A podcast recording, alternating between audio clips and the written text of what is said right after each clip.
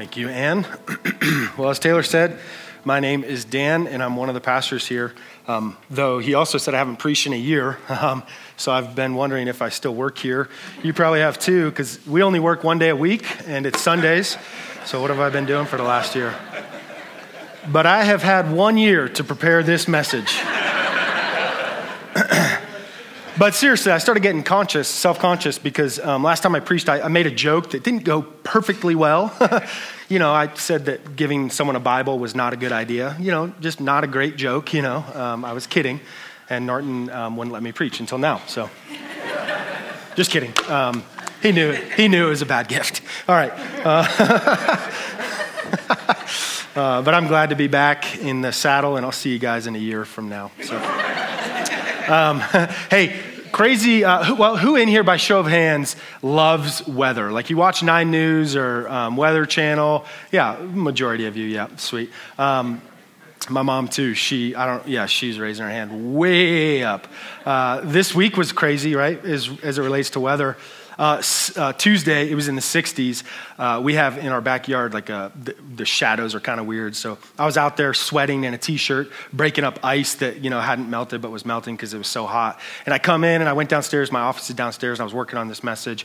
And I start getting all these text messages. And uh, it's from my mom, of course. Um, and she's saying that it's going to snow tomorrow. And my sister in law starts texting her and my brother down in Larkspur. And she's like, We have backup radiator or backup. Um, generator, thank you. We have radiant heat, we got propane, and we got water. And I'm like, what is happening? so I yell up to Britt, Britt, is it gonna snow? And she's like, I don't know. I'm Like, so I Google it, and of course, there's this cyclone bomb coming through, right? Just totally unexpected, this weather pattern just from out of nowhere comes and, you know, go from 60 degrees on, on Tuesday to 630 closings last I looked on Wednesday. Pretty crazy um, change of weather. Uh, and I got to uh, admit, it was kind of a perfect sermon illustration this week. And um, Stephen and I and Emily, when we were picking passages for this sermon series um, a couple months ago, I picked this sermon or this passage. And uh, I didn't do it flippantly, like I went through and I, I read and I was thinking and praying, and, uh, but it was just perfect God's timing that there's this perfect illustration from the unexpected storm happening this week. And, uh, and, and it also uh, is perfect because as I was thinking and praying this week with this message, um, God really brought up in my own life a lot of unexpected storms that have happened. And, um, you know, there's probably many that I have faced, uh, but one of which um, I'll get into in a few minutes, but was my cousin passing away a couple years ago. Uh, many of you guys know this, but my cousin Azure was, um, things were good. And, uh, you know, she was always a troubled soul and spirit, but she was a really great girl. And then um, suddenly one day, boom, I got this news from my dad that Azure had passed away. And everything was great. And then, boom, everything was like grief and, and crying and tears. And it was just weird. The National Weather, uh, Severe Weather Lab has this quote that I think is perfect, uh, and it's up on the screen. There's no place in the United States that's completely safe from the threat of severe weather. There's no place in the United States, and arguably, probably uh, nowhere in the world, that is safe from the threat of severe weather. And we experienced that this week, right? Uh, we had a tree blow into our backyard. The tree and telephone pole fell over exposition here and shut down the street. And uh, so there's just this threat of disaster or storms all around us. And, and I, and, and I want to take the leap from this to our own lives. And as I said, I've experienced some loss and some grief and some unexpected storms in my life. But I, and I don't know where you guys are here today. Maybe some of you are in the midst of kind of an emotional or personal storm in your life, or maybe everything's great. Maybe you're facing the pink slip at work, or you're in a, a relationship that's difficult or hard, and you're just not sure which way is forward.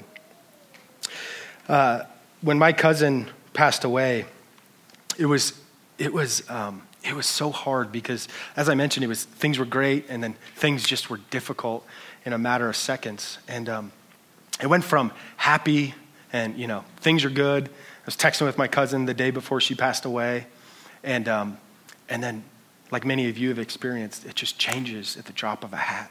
And so it could be that extreme, or it could just be something a little less difficult in your life. But where none of us are safe from the threat of an unexpected storm.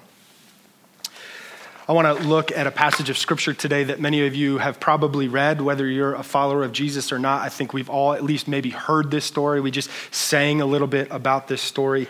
Uh, and, and I want to pull from the story from Jesus' life um, three life lessons from the eye of a storm. So if you have a Bible, you can go ahead and turn to Luke chapter 8. We'll put the verses on the screen, uh, and I think it's page 722 or 822. I just looked and I forgot. So. Um, 722 in the black Bibles in the seats in front of you. Um, a little bit of context or backdrop from this passage. Uh, Jesus had started his public ministry. So Jesus was um, 30 before he kind of came onto the scene, 30 years old. And uh, from the age 30 to 33, he was doing public ministry. What does that mean? That means he was going out and he was preaching, he was teaching, he was um, uh, healing sick people, he was just doing his public ministry. And so, right before we pick up on this passage, he had given this amazing message, this big sermon. And then he has these 12 followers called disciples. And he, he takes the 12 disciples and he says, Let's get on a boat and let's sail across this sea. What Jesus probably knew because he was fully God, but he's fully human, so there's this weird dynamic like, did he know, did he not know? But we certainly know that the 12 disciples who were in the boat with him didn't know that there was a storm coming. There was no mom text messaging the disciples, right? There was no Al Roker, or no weather alert, or no, you know, app on your phone, or whatever like that. So with that in mind, let's look at Luke chapter 8, verse 22. It's up on the screen. uh, one day, Jesus said to his disciples, Let's go over to the other side of the lake. So they got into the boat and set out. And as they sailed, he, meaning Jesus, fell asleep. A squall came down on the lake so that the boat was being swamped, and they were in great danger. Now, Jesus decides to get into the boat and he tells his disciples, his 12 followers, uh, we're going to go to the other side of the lake. And what's interesting is that these, uh, these disciples are probably about high school age or high school educated. And um, so they're, and they're good Jewish men, uh, and, and, and they know at the other side of the lake or the other side of Sea of Galilee is this area or this region called the Decapolis. And inside the Decapolis region, there are 10 Greek, pagan, Roman cities. So these, uh, a good Jewish man or woman, a good Jewish boy and girl, know that you don't go to that side of the lake because you'll become unholy, you'll become unclean. And so they're probably a little anxious getting onto the boat, like, Jesus is telling us to go to like Sin City, right? Is that okay? So they're feeling some anxiety, and then they get in the boat, and Jesus is like, All right, peace out. I'm going to go and take a nap. And then all of a sudden, the waves and the wind begin to pick up. They, the text says it's a squall. And I knew this would happen. Um, so the squall picks up. There's, we can imagine there's probably thunder and there's lightning and there's rain and the waves are picking up so much so that it says the boat is getting swamped with water. And so the disciples, uh, who were, by the way, fishermen, and so they had no doubt been out on the Sea of Galilee before. Now, had they faced a storm of this magnitude? We're not sure.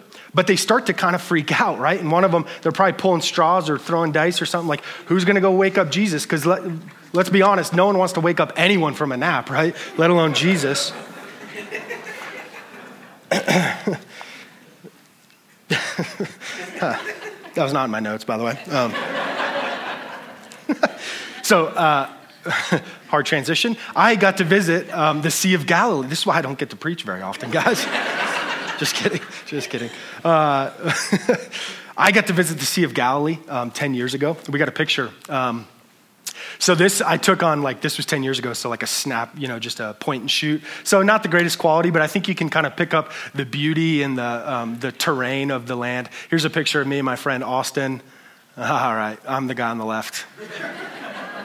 so skinny. Uh, uh, it's a beautiful region. Actually, let's go to the next picture. What's interesting about the Sea of Galilee is this is an awesome sign um, on a road next to where we took a picture. Um, this is sea level. So, what you can't tell is that 700 feet below sea level is where the Sea of Galilee lies. And this area actually reminds me of where we work in um, Guatemala and Lake Atitlan. There's mountains surrounding, and Guatemala is a little more. Um, the, the terrain's a little rougher, steeper, but um, it, it reminds me of that area because because it's surrounded with mountains, there's um, weather or clouds or pressure on top of the mountains, and it comes down and it goes 700 feet below sea level, and it hits that cold water. And the combination of the, the cold uh, weather front and then the cold water creates these high pressure systems that can create um, unexpected storms. And so everything's fine. The disciples could attest to this. Probably when they get on the boat, everything's just fine in their life, and then they're out there, and boom, this squall comes out of nowhere. And the disciples are freaking out. But here's the first lesson that I think we can take from the, uh, from the eye of a storm is that storms come even when Jesus is in the boat. You see, uh, when we go through unexpected storms in our life, what's one of the first questions that we often ask? God, where are you? Have you left me? Have you forsaken me? Why did this happen? What caused this? What did I do or what did they do? What sin was back in the day that is causing this to happen to me? And the thing that we need to know is that storms are going to happen in our life. But the truth that we also need to know is that Jesus is in the boat with us and he hasn't abandoned us. He might just be taking a nap. And there's this old lie that is kind of permeated into the church and into our minds as, as followers of Jesus is that because I'm going through this storm, Jesus must have left me or forgotten about me.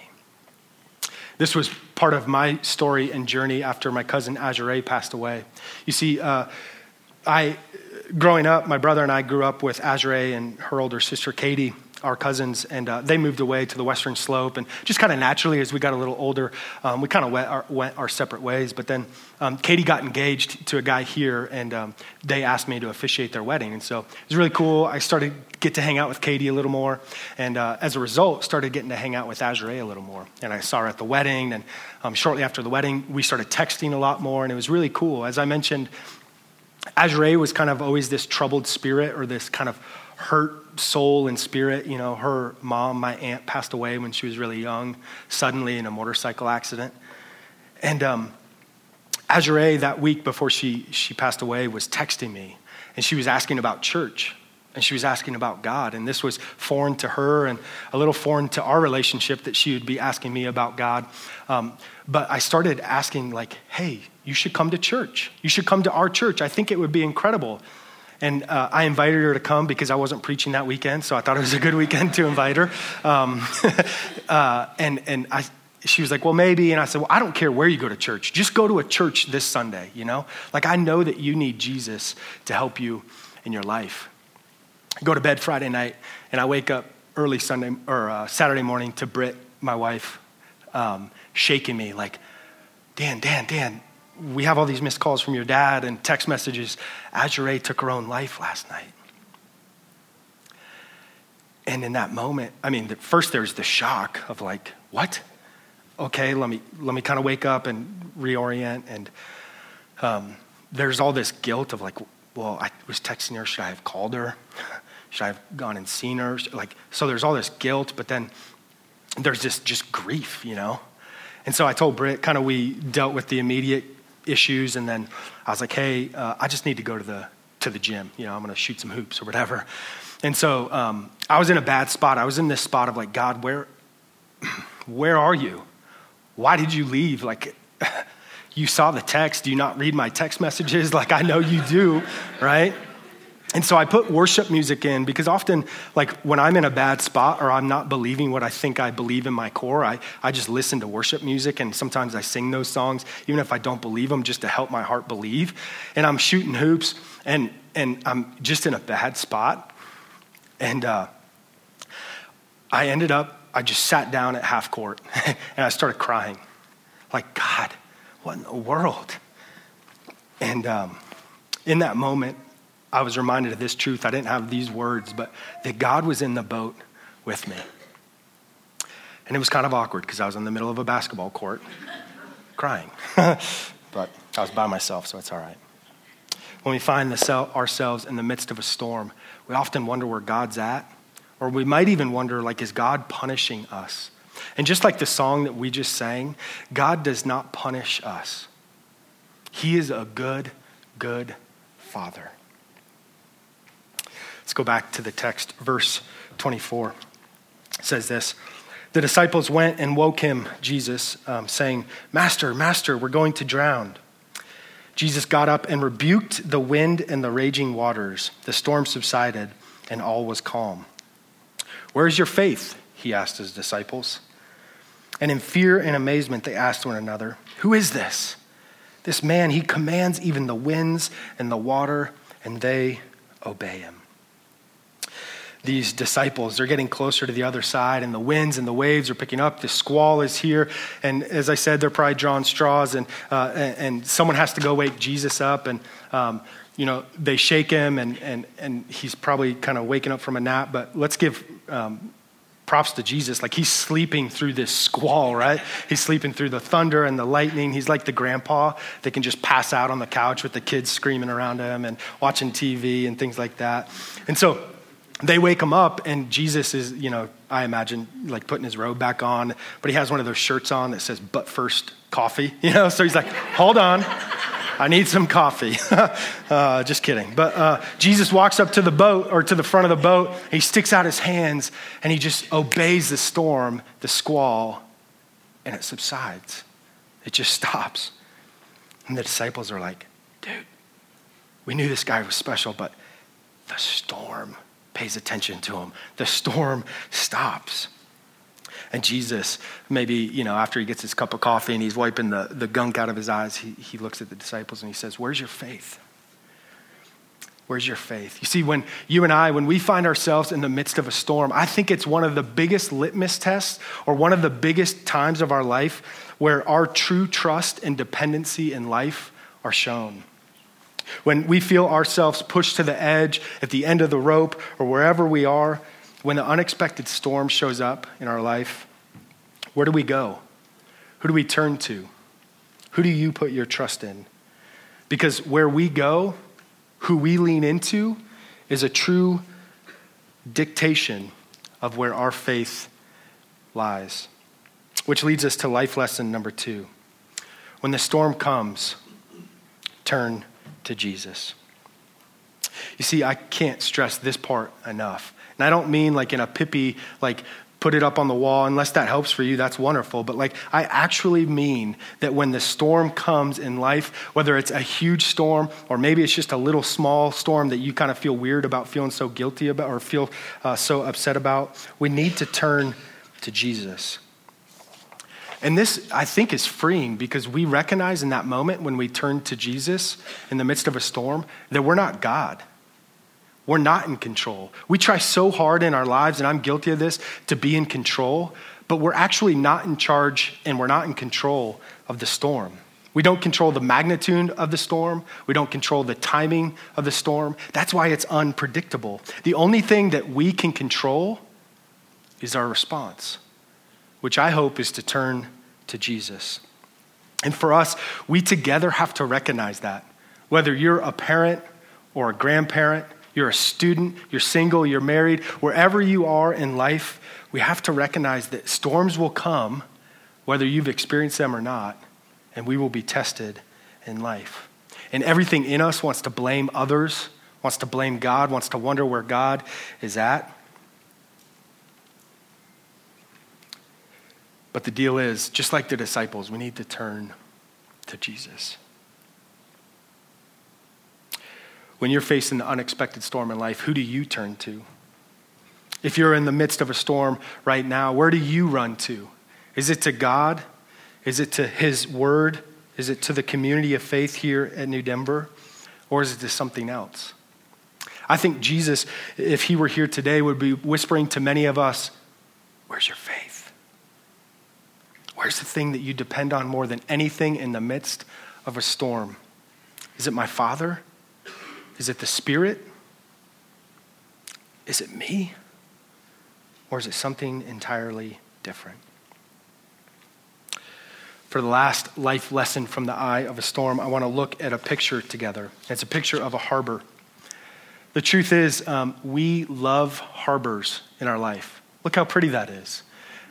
We can walk around the harbor. We can uh, walk and see all the pretty boats and the pretty scenery, the pretty people. We can just walk around, and everything seems great inside the harbor. We can feel like we're out on the water because we are, but we don't actually have to deal with the storms.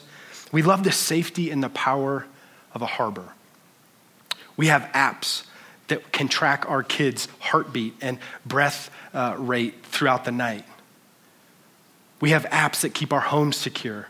We have laws, good or bad, I'm not sure, where we can carry guns into build, public buildings so that if we ever feel unsafe or unsecure, we're armed.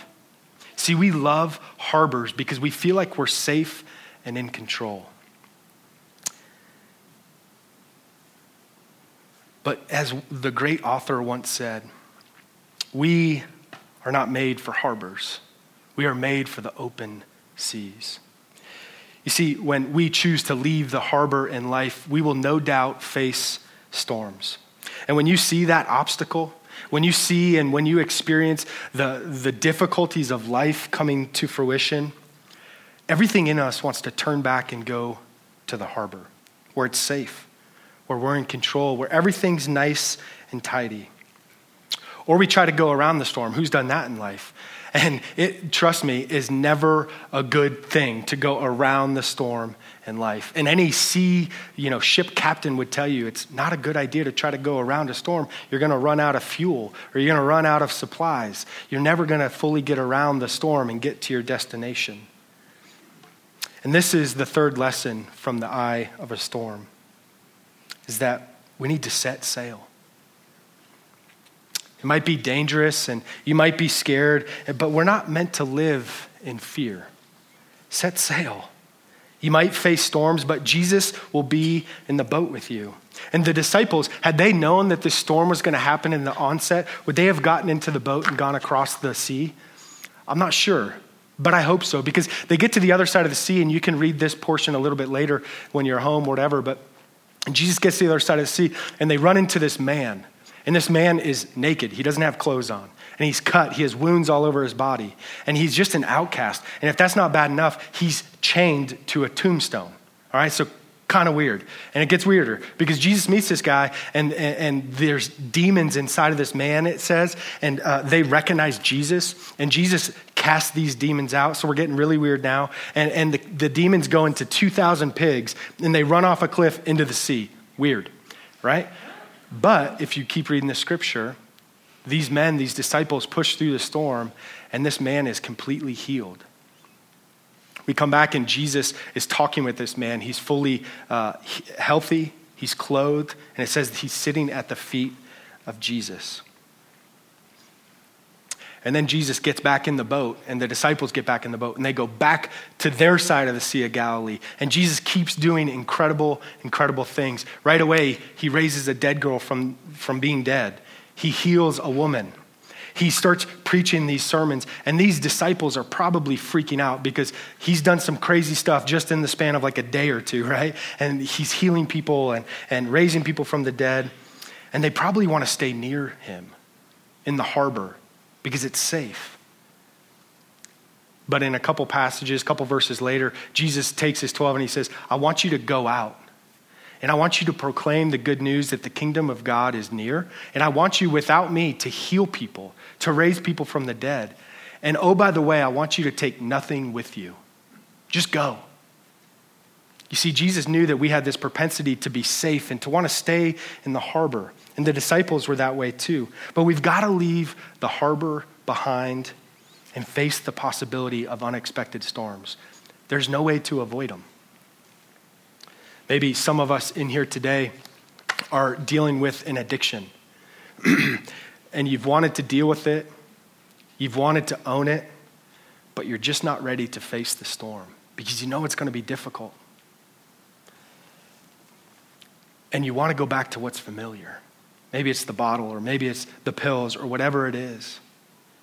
We're afraid of facing the storm, but I promise you, and I speak from a place of, of personal experience, in fact, uh, as I was practicing this message this week, I realized that I will celebrate 10 years of sobriety this week. And that, well, that, that I promise you was not easy, but it also is God's grace completely. Maybe for some of you, your marriage is stuck and it's facing a difficult season. It's in the midst of a storm and it's chaos and there's lightning and there's thunder and you're blaming him and she's blaming you and I don't know if I got that right, but anyway, like they're bl- everyone's blaming each other. No one wants to take responsibility. But my encouragement is that we would all not stay in the safe, unhealthy patterns of life, but that we would push in, trusting Jesus into the storm.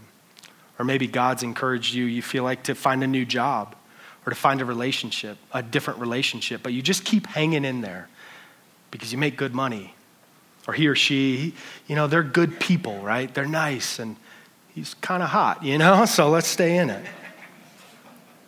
I don't know what it is for you, but I encourage you to consider setting sail, leaving the harbor. I think some of us are missing out because we're too afraid to leave the harbor. And let me just say when you refuse to leave, you miss out. You miss out. And when you miss out, your family is missing out. And when you miss out, our church, New Denver Church, misses out. And when you miss out, the city of Denver misses out. And when you miss out, the worst of it is that the kingdom of God loses. You see, I think if Jesus were here today, he'd be whispering, Where's your faith? Let's set sail. And remember, my friends, that we were not meant for the harbor, but we were meant for the open seas. Let's pray. Jesus, um, thank you for this uh, story. Thank you for um, these truths that um, may not seem true at times, um, that, that you are there in the boat with us always. Um, that we can turn and trust you and that you will uh, get through the storm with us. And also, God, I admit it's hard to set sail. It's hard to leave that safety in that harbor. But God, we know that you are a good God and you are able to help us get through that storm. And that when we get through it on the other side, there is fruit, there is uh, miracles, there are things that will happen. But first, we have to set sail. God, we love you and we pray these things in Christ's name. Amen.